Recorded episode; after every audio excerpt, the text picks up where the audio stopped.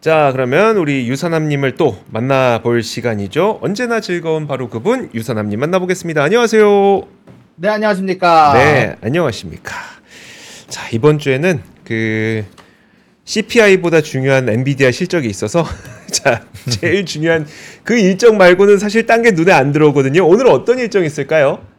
네, 말씀해주신 것처럼 오, 이보, 오늘 같은 경우도 사실 중요한 스케줄들이 별로 없습니다. 다만 어제 기준으로 재미난 스케줄이 발표가 되긴 했는데요. 자, 일단 오늘 같은 경우는 미국의 선행지수라는 지표가 발표가 되게 되고요. 어제 같은 경우는 미국의 어, President Day, 워싱턴 탄생일이다 보니까 전체적으로 휴일이다 보니까 뉴스가 많지는 않았습니다. 다만 중국 쪽에서 재미난 뉴스가 나왔는데요. 중국 쪽에서 이번에 발표를 하기를 대출 우대 금리를 대량으로 전체적으로 동결에 따라 아, 대출 대량으로 인하를 했다는 소식이 발표가 됐습니다.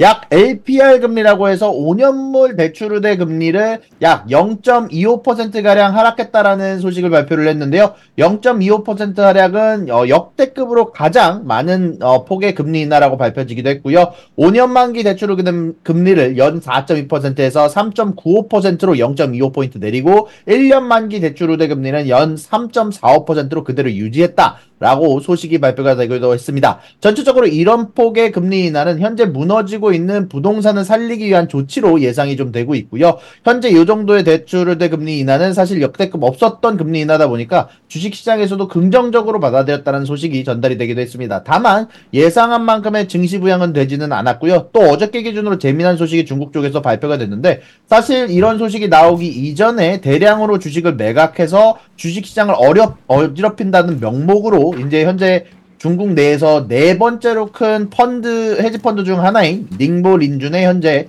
어, 모든 account를 동결한다라는 소식을 발표를 하게 됐는데요. 이번에 1초 안에 360million 달러에 해당하는 주식을 팔았다라는 어, 부분으로 사실 이번에 중국 쪽에서 제재를 가한다라는 소식이 전달이 되기도 했습니다. 어, 음.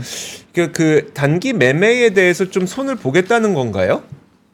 일단 기본적으로 저렇게 주식시장을 떨어뜨릴 수 있는 짓은 하지 마라 정도가 아닐까요? 아무래도 전체적으로 요즘 중국 주식에 대해서 어 사실 어느 정도 팔지 말라고 권고도 했었던 만큼 어느 정도 음. 주식시장을 전체적으로 부양하겠다는 의지가 아닐까라고 생각이 좀 듭니다. 네, 알겠습니다. 알겠습니다. 자, 그럼 또 이제 음. 그 우리 유선남님이 중국에 또 관심이 많으셨잖아요. 물론 음. 뉴저지에 사시면서. 예.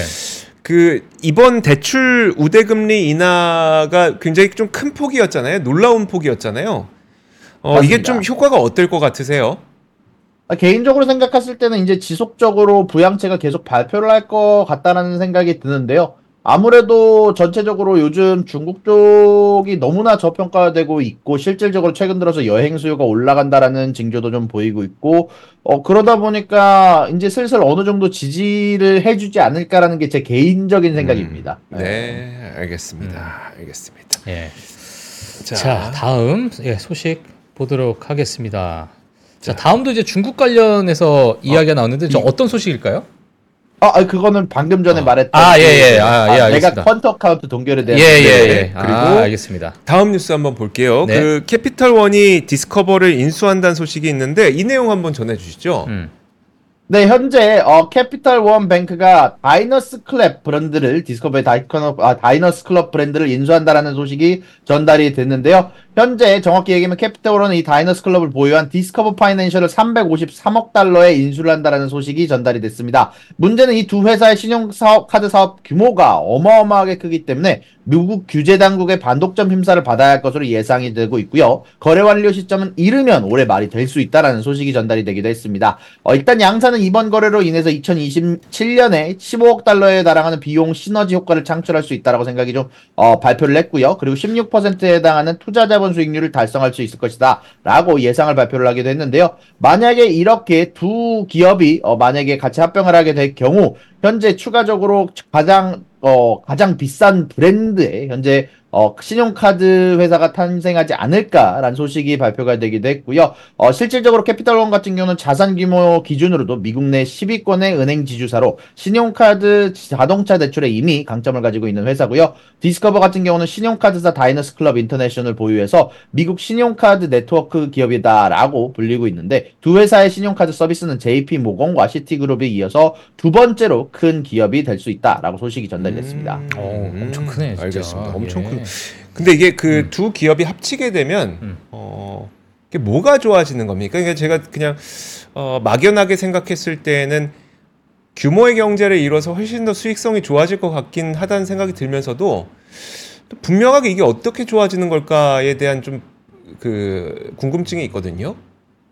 이제 둘이 갖고 있는 서비스를 합칠 수 있다라는 점에 대한 장점과 말씀해 주신 것처럼 규모의 경제라는 여러 가지 포트폴리오 관련한 부분에서 플러스가 될 수 있다라는 점 아마 이 두 가지 정도가 되지 않을까라고 생각이 좀 드네요. 네. 음, 알겠습니다. 알겠습니다. 그리고 역사를 사니까 다이너스 클럽. 아 다이너스. 아, 역사. 아, 혹시 유사남님도 다이너스 클럽 이용하십니까? 아 저는 그냥 간단하게 그 credit card는 체이스 것만 이용을 하고 있어가지고요. 아, 아. 그렇군요. 아 캐피탈 원도 안 쓰세요? 아, 저 같은 경우는 그냥 은행 거 쓰던 것만 쓰는 편이라서 근데 신용카드는 많이 갖고 있지는 않습니다. 야, 아, 역시 역시 신용도가 아, 좋으셔. 건강한 청년이요. 네. 아, 근데 의외로 이거는 좀 재미난데요. 신용카드를 여러 개를 가지고 있을수록 신용 등급을 올리기가 편합니다. 이게 좀 재미난데 맞아요. 원래 그쵸. 만약에 내가 만약에 신용카드를 하나만 있으면 뭐 하나만 실수하더라도 10점에서 90점으로 떨어지지만 나머지를 10점으로 유지해주면 이게 99점이 되는 거니까요. 이게 좀 재미있는데 미국 내에서 요거에 관련해서 좀 여러 가지 이야기가 있는데 신용카드는 보통 많이 보유하고 있는 게 좀 플러스가 되더라고요. 맞아요, 맞아요. 어, 아, 네. 그래서 많이 최대한 많은 계좌를 트고 네. 거기에 따라 가지고 신용카드를 많이 발급받고 어. 그랬던 적이 있었습니다. 어. 네. 그리고 이제 신용 등급 자체가 미국에서는 거의 뭐랄까요? 거의 뭐 깡패, 저의- 깡패. 그쵸. 그러니까 나를 거다할 수 있어. 나를 증명하는 계급이더라고요. 이게. 아. 그렇죠. 계급인데. 그- 왜냐면 돈도 그러면 이제 아니 할부 살 때도 이자가 달라지잖아요. 예. 제가 이건 약간 우스갯소리인데 네. 한국에서는 뭐 페라리나 람브로기니나 이런 슈퍼카들이 젊은 친구분들이 많이 타잖아요. 네. 근데 제가 있었던 미국에 페라리가 정말 멋있는 차가 쫙 지나가요. 근데 그 운전자가 노파 부부야. 네, 네. 할머니 할아버지. 네. 정말 백발 백발. 아. 근데 이제 저희가 우스갯소리로 네. 아, 저 분이 신용 등급을 입 완전히 끌어올려가지고 네. 대출을 제대로 받으셨구나. 이렇게 저희가 놀리거든요. 약간. 네, 네, 네. 그러니까 그만큼 이제 미국에서는 그 신용 등급이 너무 너무 중요하다 보니까 대출을 이렇게 끌어다가 뭐 페라리도 사고 요트도 네. 사고 어. 하시다가 이제 뭐 이제 가시는 가시, 네. 가시는 어. 길 전에 한번 딱 노시나 보다. 네. 뭐 이런 이야기가 좀 있었는데 유사한이 맞습니까? 아, 맞는 것 같습니다. 아, 사실 저도 이제 아. 미국의 핀테크에 관심이 많아서 이제 이것저것 취재를 하다 보니까 뭘 알게 됐었냐면 그러니까 3대 신용평가사가 있잖아요. 그러니까 예. 개인 신용평가사, 기업 신용평가 말고 S&P 말고 예. 피, FICO를 비롯해서 3대 신용평가사가 있는데 그 신용평가사들이 나이대별로 신용 등급의 평균을 이제 어, categorize를 한 거예요. 음. 보니까 미국인이 그 평균, 그러니까 어, 미국인 전체 평균 신용 등급까지 오는데 평균적으로 55세에서 60세가 됩니다. 아, 맞아요. 그때가 돼야 그 제가 정확한 숫자는 지금 기억이 안 나는데 약 700점대인가? 아. 700점 좀 못 못 미치는 그 신용 점수가 예. 55세에서 60세가 돼야 도달할 맞아요, 수 맞아요. 있더라고요. 예. 야, 우리나라는 웬만하면 아. 직장 다니고 하면 신용 등급은 웬만하면 뭐 1등 받고 있잖아요. 그게 뭐 특별한 일 없으면. 지금 그럴지 모르겠는데 네. 대출을 확 땡겨요. 네. 신용으로. 이런 얘기도 되나 모르겠지만. 왜요? 그 다음에 펑펑 써. 음.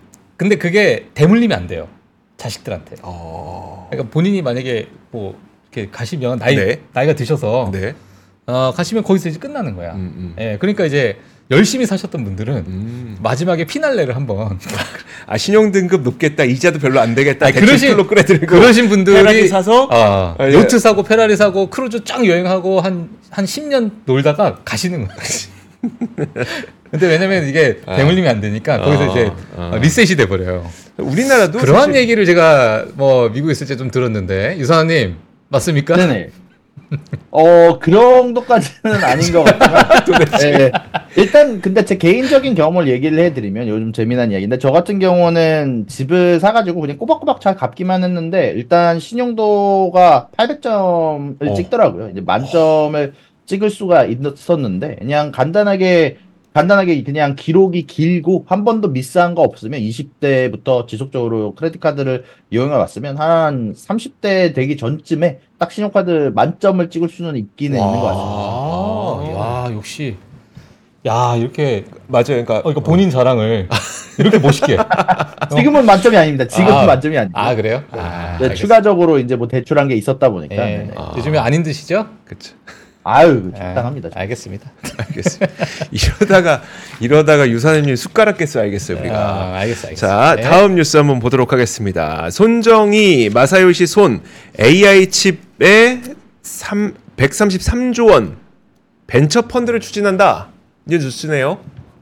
네, 맞습니다. 사실 주말 동안 나왔던 루스인데 이번에 한번 좀 더 디테일하게 다뤄보도록 하겠습니다. 자, 일단 손정의 어, 사장이 현재 회장이 진행을 하고 있는 소프트뱅크가 현재 천억 달러 약 133조 원을 투자를 해서 반도체 펀드를 만든다는 소식에 소프트뱅크 주식이 현재 오르고 있다는 소식이 전달이 됐는데요. 현재 소프트뱅크는 엔비디아가 주도하는 AI 반도체 산업에서 엔비디아를 대항할 수 있는 강력한 경쟁사를 육성하겠다라고 소식이 발표가 되기도 했습니다. 어, 일단 손 회장 의 천억 달러 규모의 반도체 펀드를 조성한다. 그리고 여기에 대한 벤처 펀드를 조성한다라는 소식에 대해서 좀 더 디테일하게 얘기를 해드리면 소프트뱅크가 현재 지분 90%를 보유하고 있는 반도체 설계회사 ARM을 보완하면서도 AI 반도체를 대량 생산할 수 있는 기업을 추가적으로 설립할 계획이다라고 소식이 전달이 되기도 했습니다. 음. 아, 사- 사실 어, 저는 뭐 너무 너무 좋은 네, 네. 소식인 것 같은데 어, 손정희 회장의 이제 과거의 여러 행보가 음. 이제 어- 어떤 선택이 있어가지고 약간 삐그덕거림이 최근에 있었 좀 있었잖아요. 위워크부터 해서 네. 물론 이제 ARM 자체가 지금 뭐 어마어마한 음. 또 수익을 많이 안겨주셨지만 아저 향후 또 이런 부분도 어, 관전 포인트가 아닐까 이렇게 보여집니다. 중요한 건 딱 그건 것 같아요. 예. 샘 알트만도 음. 결국 엔비디아의 독점 구조를 이제 타파하기 위해서 본인들의 반도체 생태계를 만든다고 하는 거고 네. 마사요시 손도 너무 엔비디아 독점 구조로 이 그 진짜 가격이 말도 안 되는 높은 가격이니까 음. 이게 도저히 버틸 수가 없으니까 본인들의 반도체 벤처 펀드를 투자해서 우리의 반도체는 우리가 또 만들 수 있도록 하겠다. 그리고 우리가 만든 거는 ARM을 통해서 만들 수 있도록 하겠다 이거잖아요. 네. 어쨌든 엔비디아의 이 독점 구조가 첫 번째고 그다음에 음. 이 독점 구조를 좀 깨고 싶은 나머지 음. 기업들의 욕구들 가 욕구들이 굉장히 크게 보이는 네. 뉴스가 아닐까 싶습니다. 예, 저는 사실 개인적으로 지금의 여러 투자자 자체가 어, 아, 지금 엔비디아가 독점이니까 이제 우리만의 반도체를 만들어야지보다도 네.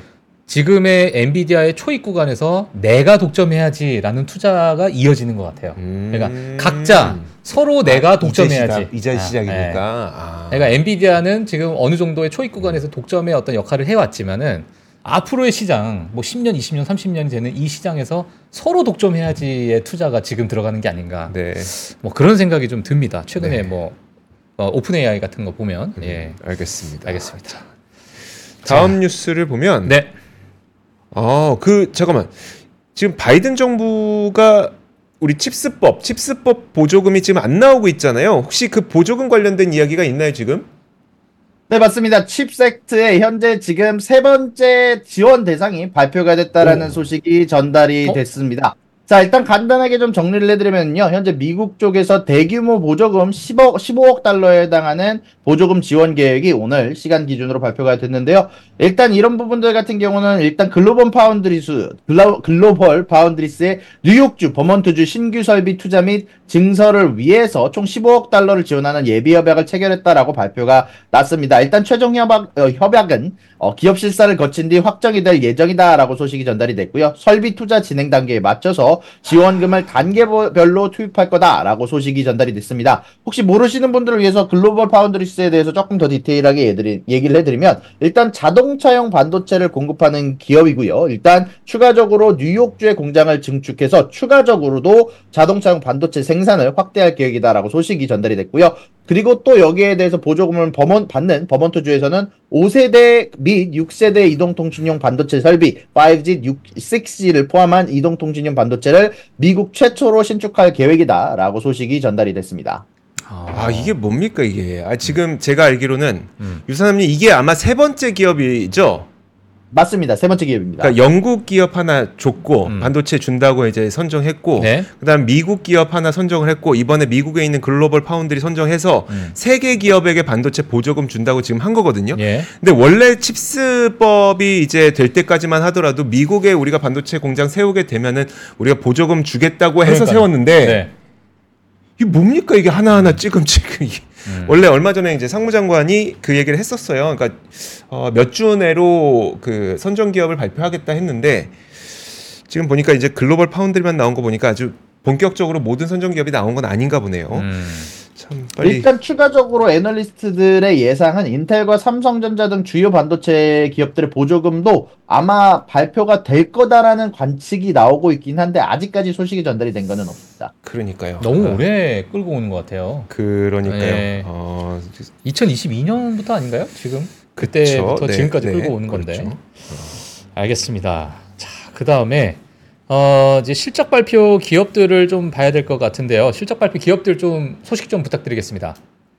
네, 현재 실적 발표된 기업들이 몇몇 기업들이 있는데요. 자, 일단 월마트 같은 경우는 매출과 EPS에서 좋은 성적이 나왔고요. 그리고 비지오를 산다라고 earning 발표 도중 얘기를 했고요. 실질적으로 이커머스 관련된 판매에서 월마트 쪽이 좋은 실적을 내고 있습니다. 현재 아마존이 나오고 난 이후에 오프라인 판매보다 온라인 판매 쪽이 좀 더 커지고 있는 시장이 되고 있는 가운데 안에서 온라인 시장에서 생각보다 좋은 성적을 내게 되면서 현재 월마트의 주가가 장외에서 상승하고 있다라는 소식이 전달이 됐고요. 그리고 홈디포 쪽에서는 음. 매출과 EPS가 좋은 성적이 나왔지만 가이던스가 예상치를 미스했습니다. 1년간 앞으로 매출이 약 1%가량 하락할 것으로 예상이 되면서 0.18%가량 상승할 거다라고 생각하고 있던 홈디포 같은 경우는 현재 주가가 장외에서 2.32%가량 급락했다는 소식이 전달이 되기도 했습니다. 아, 참, 매출 1%는 좀 봐주지.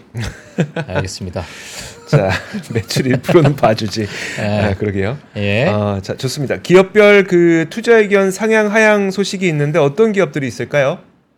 네, 사실 어, 이번에 회사별 소식들이 좀 재미난 소식들이 좀 많았습니다. 알래스칸 에어라인, 제플루, ASML, 사우스웨스트에서 투자 의견 상향 조정이 소식이 나왔는데 특히 알래스칸 에어라인, 젯블루, 사우스웨스트를 포함한 여러 저가 항공사들 사이에서 투자 의견 상향 조정 소식과 목표 주가 상향 조정이 생각보다 크게 나왔습니다. 이제 젯블루 같은 경우는 4불에서 9불로 목표 주가가 상향 조정됐고요. 사우스웨스트 같은 경우는 목표 주가가 28달러에서 42달러로 상향 조정이 됐는데 이런 부분들 관련해서 조금 재미난 얘기를 추가적으로 전달을 해드리면 조지 소로스도 사실 이번에 어, 미리 어, 중소형주 위주의 중소형 은행주 어, 비행주 항공주 위주로 사실 대량으로 매수하는 전체적인 어, 움직임을 보였거든요. 제, 아까 말씀드린 젯블루를 포함해 스피릿 항공사, 선컨트리 항공사 등등 미국의 저비용 항공사 주식을 신규 매수를 했다라고 소식이 전달이 됐고요. 그에 따라서 일단 여기에 대한 판단 결과를 내놨는데 여행 보복 수요가 늘고 있다라는 판단이 반영됐다라고 얘기가 나오기도 했고요.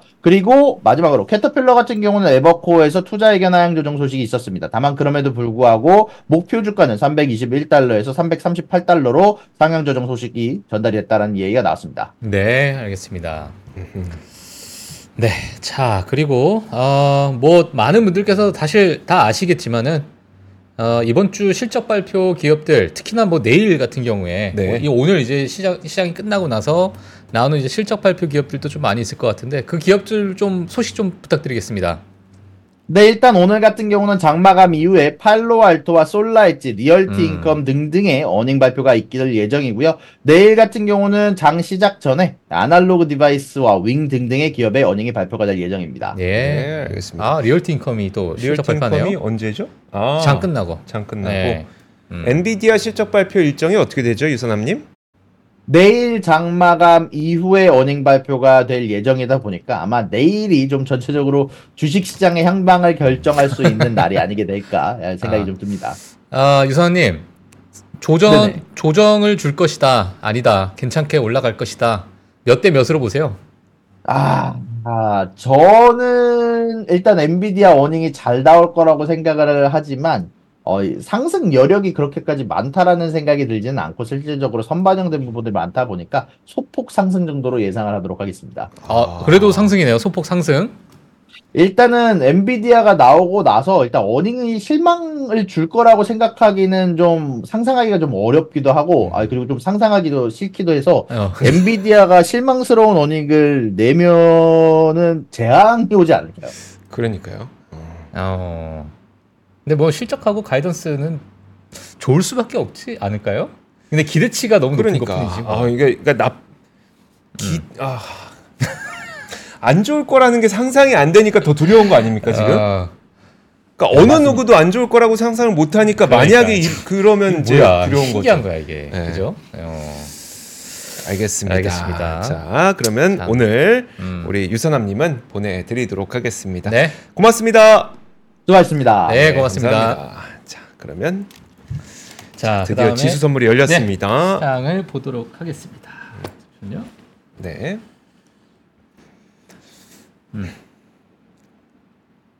뭐 오늘 오늘은? 음. 네.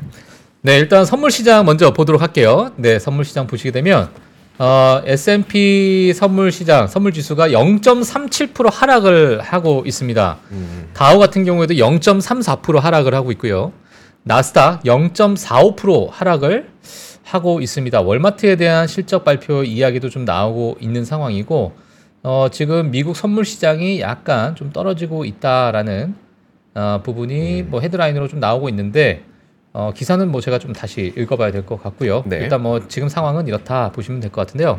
맵을 한번 보도록 할게요. 자, 맵을 다시 한번 보도록 하- 하겠습니다. 어, map을 보게 되면 인텔 같은 경우에는 2.8% 상승했고요. 네. 월마트가 지금 4.5% 가량 상승을 하고 있다라고 보시면 될 것 같은데요.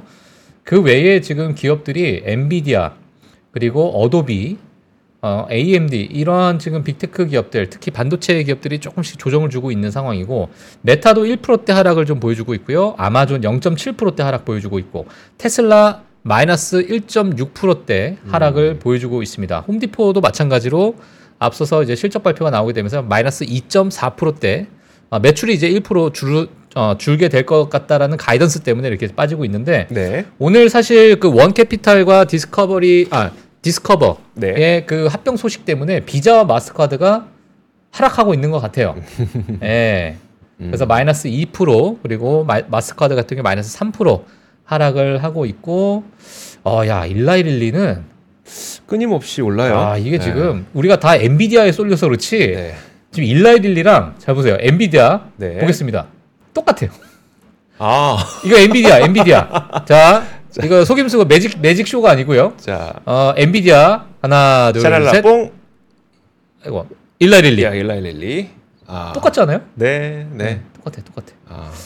자 일라이 릴리 어마어마하게 또 좋은 랠리를 이어가고 있다라고 보시면 될 것 같습니다. 메드트로닉 올라가고 네 있고. 그리고 어 그 외에는 이제 그렇게 크게 또 예, 다가오는 어, 종목은 없는 것 같습니다. 애플, 마이크로소프트도 뭐 소폭 하락하고 있기 때문에 음.